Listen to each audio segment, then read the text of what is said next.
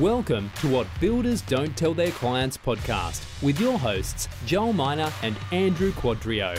Joel and Andrew are on a mission to make you aware of all the unnecessary pain and unavoidable costs that commonly happens throughout a building or renovating process, educate you on how to avoid these common mistakes, as well as share knowledge, experience, ideas, and inspiration so you can enjoy your building experience. What Builders Don't Tell Their Clients podcast. Hello and welcome back to another Ripper podcast with me and Andrew. And I hope you're all enjoying this. Andrew, how are you? I'm good, mate. How are you? How get everybody out there? Hope you're having a fantastic day. And uh, we we got a bit off topic last week. Me and Andrew were sort of discussing a few things about owner builder and and the benefits and not so many benefits with going down that pathway. And we got on the topic while we're still on air. So we thought we'd cover this because it is quite important. It is um, an area in the building industry that a lot of people talk about, you know, and we got into the area of uh, building mar- builders margins. Um, so we want to unpack a little bit about that and also talk to you about why a builder costs so much and what's involved about that. So, Andrew, do you want to lay the story out? We sort of where we got off topic the other week about this and what sort of triggered this conversation yeah, we sort of it triggered this conversation because we had chat about a Grand Designs episode actually that that I recalled that where a guy here on the northern beaches of Sydney uh, had built this spectacular house overlooking the beach. It was absolutely gorgeous when it was finished, but uh, in the beginning he had uh, decided not to go with a builder. I believe he had a price from a builder originally. Um, decided it was too much money. He said, said he was going to spend. I think I quoted last week at one point. Correct me if I'm wrong. Anybody out there? Um, but I think it was about $1.2 million and about 12 months for him to do it. Um, and then he got a quote from a builder. Uh, the builder was more expensive, obviously. Um, I think it might have been 1.5 or something like that. Uh, and then uh, he decided, no, too expensive, so I'm going to manage it myself. Well, it cost him uh, three years of his life, plus two, I think it was two and a half million dollars in the total cost. Uh, plus, he had a nervous breakdown during the, the um, the build, and that's why it's one factor as to why it took so long for him to build. Um, and essentially, what he decided to do was to not pay the builder's margin for the builder to manage the project. Like builder's margin is between 20 and 40%, depending on who it is and how big their name is and how big their overheads are. Yeah, it's and how much they want to charge. It's yeah, builder, um, not just the builder's margin, but Tom, they factor in their overheads, the project. Yeah, overheads easily. Yeah and warranty insurance and all that sort of stuff like that varies from job to job and job size and that sort of stuff. Like it costs you, you know, tens of thousands of dollars. Yeah, um, sure. So uh, I, I I know um uh, one builder I know he does he does you know, like huge luxury homes, um like so ten and twelve million dollar homes in in in on the North Shore of Sydney. Yeah, like just nuts. Um and uh his homeowners like homeowners warranty insurance in New South Wales is there's three levels. You I spoke about it before, but off here before. But there's three levels. So there's non-structural, structural, and then multi-unit developments. So his his stuff is structural, and it's about depending on your brokerage size and that sort of stuff. It's about one percent of contract price. So if he's doing a ten million dollar home, that's a hundred grand. The math is right, I think. Yeah, that's a hundred grand. That's a hundred thousand dollars in home warranty insurance. And home warranty insurance in, in New South Wales, home warranty insurance has to be taken out by the builder on your behalf as the homeowner for any project over twenty thousand dollars.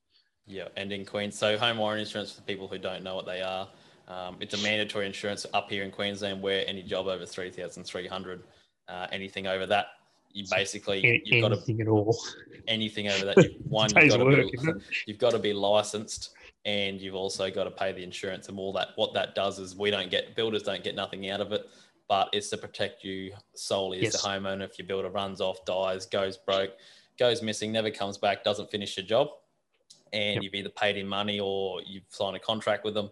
They, basically what this body does is they'll walk in and go, righto, well, where are we at? Can we get a hold of the builder, etc. They either try and tackle him with his license, but they'll pay for you or builder goes broke, for example, is normally the most common one. Um, they'll pay you to get the job finished, but there's legalities like I think only up to 200 grand from memory um, yeah. is what our governing body covers. That yeah, I think it's about 250 in, in New South 250 to 350 in, in New South Wales. So Um, and that's the, it's one of the pet, pet peeves of mine is that it, it never. I've got a. the thing is that to get eligibility, like I think Queensland's the same, but in New South Wales to get eligibility. So I, I as a builder have to have eligibility, have to apply for a certain amount of eligibility or amount of work I, I want to be doing, um, and I have to put my house and my assets and all that sort of stuff up as collateral um, for insurance that doesn't cover me for anything. That's that's my like I'm, I'm all for it with for, for for the homeowner to protect the homeowner, but it doesn't. Why do I put my house on the line to protect to, to for something that doesn't protect me? Yeah. It's is my pet peeve with it, but that's you know that's another topic altogether. It's not a rant altogether. Yes, yes, and things like you know if you're building a million dollar house and you've only got two hundred thousand dollars worth of cover, like yeah, I get what they're yeah, trying to do, and it's point? a great protection system, but it's yeah, what's the point? You can't finish the job for you. What's the point? And it takes it. Ta- I've heard of it taking a long, long time for it to come through to, yes. like two and three years for it to from from when the builder like goes broke or dies or whatever whatever happened, to when they actually started to get money from the insurance company to continue building was like a couple of years. Yeah. I've, I've done a little bit of work. So the, on, on that on that point, everybody, make sure you do your research on your builder and talk yes. to your builder about their eligibility and that sort of stuff. Make sure you do your research on it because you don't want that to happen. Yes. See how many projects they run, what sort of work they yeah, do. see how many projects they run at, at any one time. Another ask them what their mar- ask them what their margin is because their margin's nothing. Then they're, then they're running on the skin of their they're running the skin of their teeth, and the, the likelihood of them going broke is quite high. Yes. Anyone, anyone, the, the, actually, you know, the the, the um, Master Builders Association says that anyone, any builder that runs a mar, uh, runs a, a, margin of less than twenty percent, twenty percent of everything, right? Runs a margin of less than twenty percent is a high risk of of going bankrupt. It's less than twenty percent. Twenty percent is a lot. So high risk if you do if, if your builder is running less than twenty percent especially when they factor like overheads is like 10%, 10 to 15% overhead yeah. running costs sometimes. Yeah, that's right. And that's that's the whole point because it could be like overheads can be between 10 and 12% of, of, of, like, of, of um, turnover. So if your therefore your builder's net profit is somewhere around the 8% mark, 5% mark, that's not a great deal of money if something goes sideways. No, it's not. Like something goes sideways, stuff something up, or they get not even stuff something up. They they, they get in a in a six month project in two months of rain. Yeah, like they're still got to pay scaffold. the boys. Still got to pay. Yeah, if you've got scaffold on site. You've got um, you've got to hire hire on on on equipment. You've still got to pay for vehicles. You've still got to pay for the office you know the builder's still got to cover all those things. And if if if your if your builder has a good financial management strategy for their own business which you probably won't find out from any builder but if they have but uh, joel and i do but if the builder has a has a good financial management strategy for their business then they'll be able to cover that and it won't come out of a margin. But 99% of builders won't and that and that can happen. Like I've been on projects before. We we had a twelve month project that was quite a few years ago. Now we had a twelve month project, and we had uh, four months of rain in twelve months.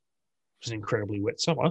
We had four months of rain in twelve months, so it delayed the project by four months.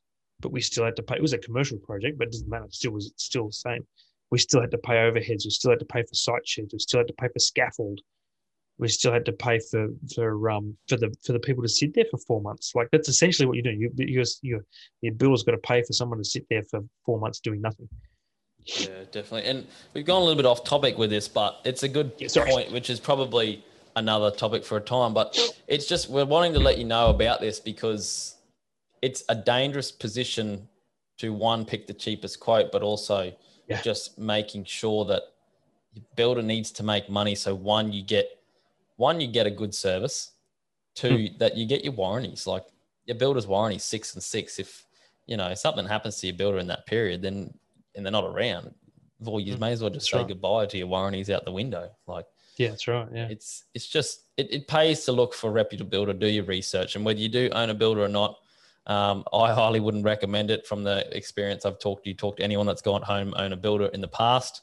Um, that's probably the experience. that's probably the best way to, you know, when I'm saying doing research for that sort of things, have a chat to yeah, someone who's done to it. Have yeah, yep, for sure. It's actually a really good way. So, hmm. anything else you got to add to this, Andrew? Oh, there's something else about it. I was going to say to add to that. Um, oh, the other thing that um, uh, uh, with the back to the margin and and asking them what they're on. If the other thing as well is is if uh, you, t- you, touched on, you know, the, the the the company needs to make money to uh, future proof themselves. That like the building company needs to needs to make money to future proof them, themselves against storms down the road, for example, right? And make sure they can honor warranties for the next seven years, however long six six six six. There. Yeah, we're six and six. Yep. Yeah, we're we're seven years or yeah. two year defect, uh, seven year structural warranty. Yeah. Um, so effectively seven years. Um, so the company needs to make money to ensure they last seven years, right? So if the company is running, the, the other thing is so, the, the, so that's one point. The other point I was going to make is that if um, if if your job is being run at 10% margin and then they got another job running being run at 25% margin, who do you think they're going to favor more? Whose job do you think they're going to prioritize?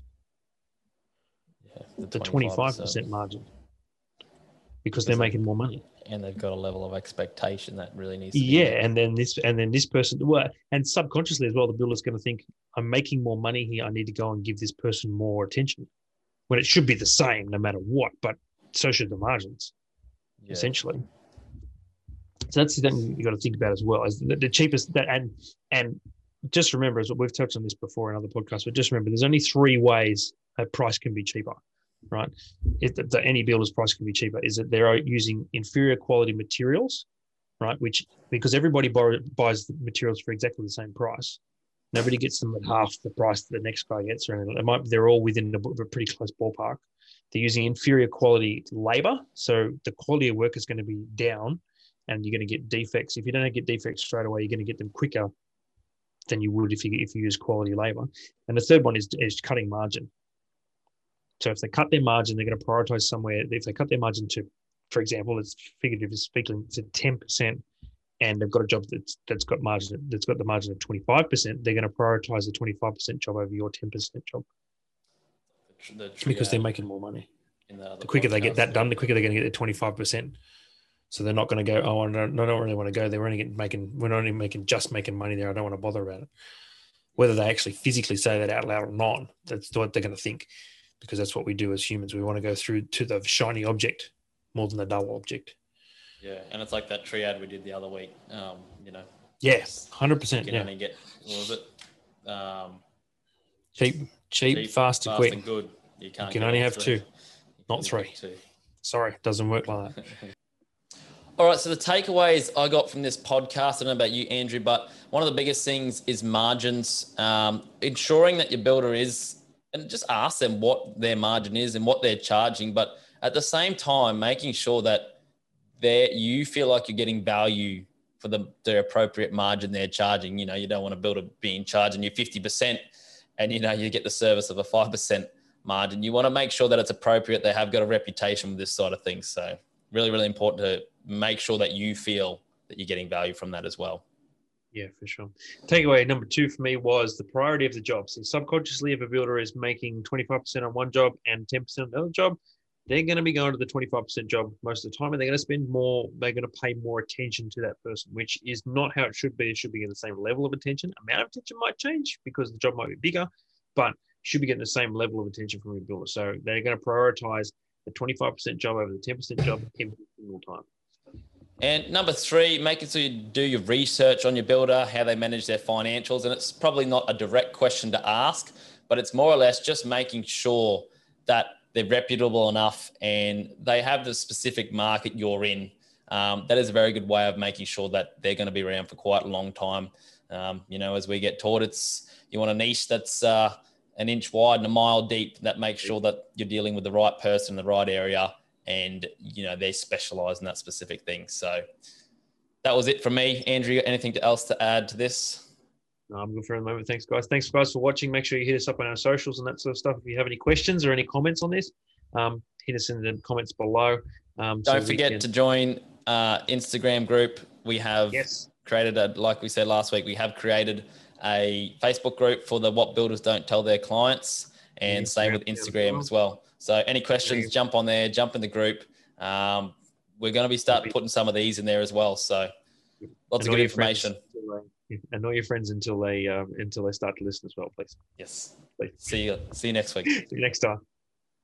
This brings us to the end of this week's show. I hope you all enjoyed it. I know we did. Hit the subscribe button. We're on all your favorite podcast apps. And if you've got any thoughts or topics that you want us to cover, make sure you hit us up in our DMs. We're on all the socials Facebook, Instagram, YouTube. Uh, and this week we're brought to you by Joel Miner from Refined Space Constructions. And I'm Andrew from Quadrio Building Services. Thanks for listening. I will see you next week. Bye.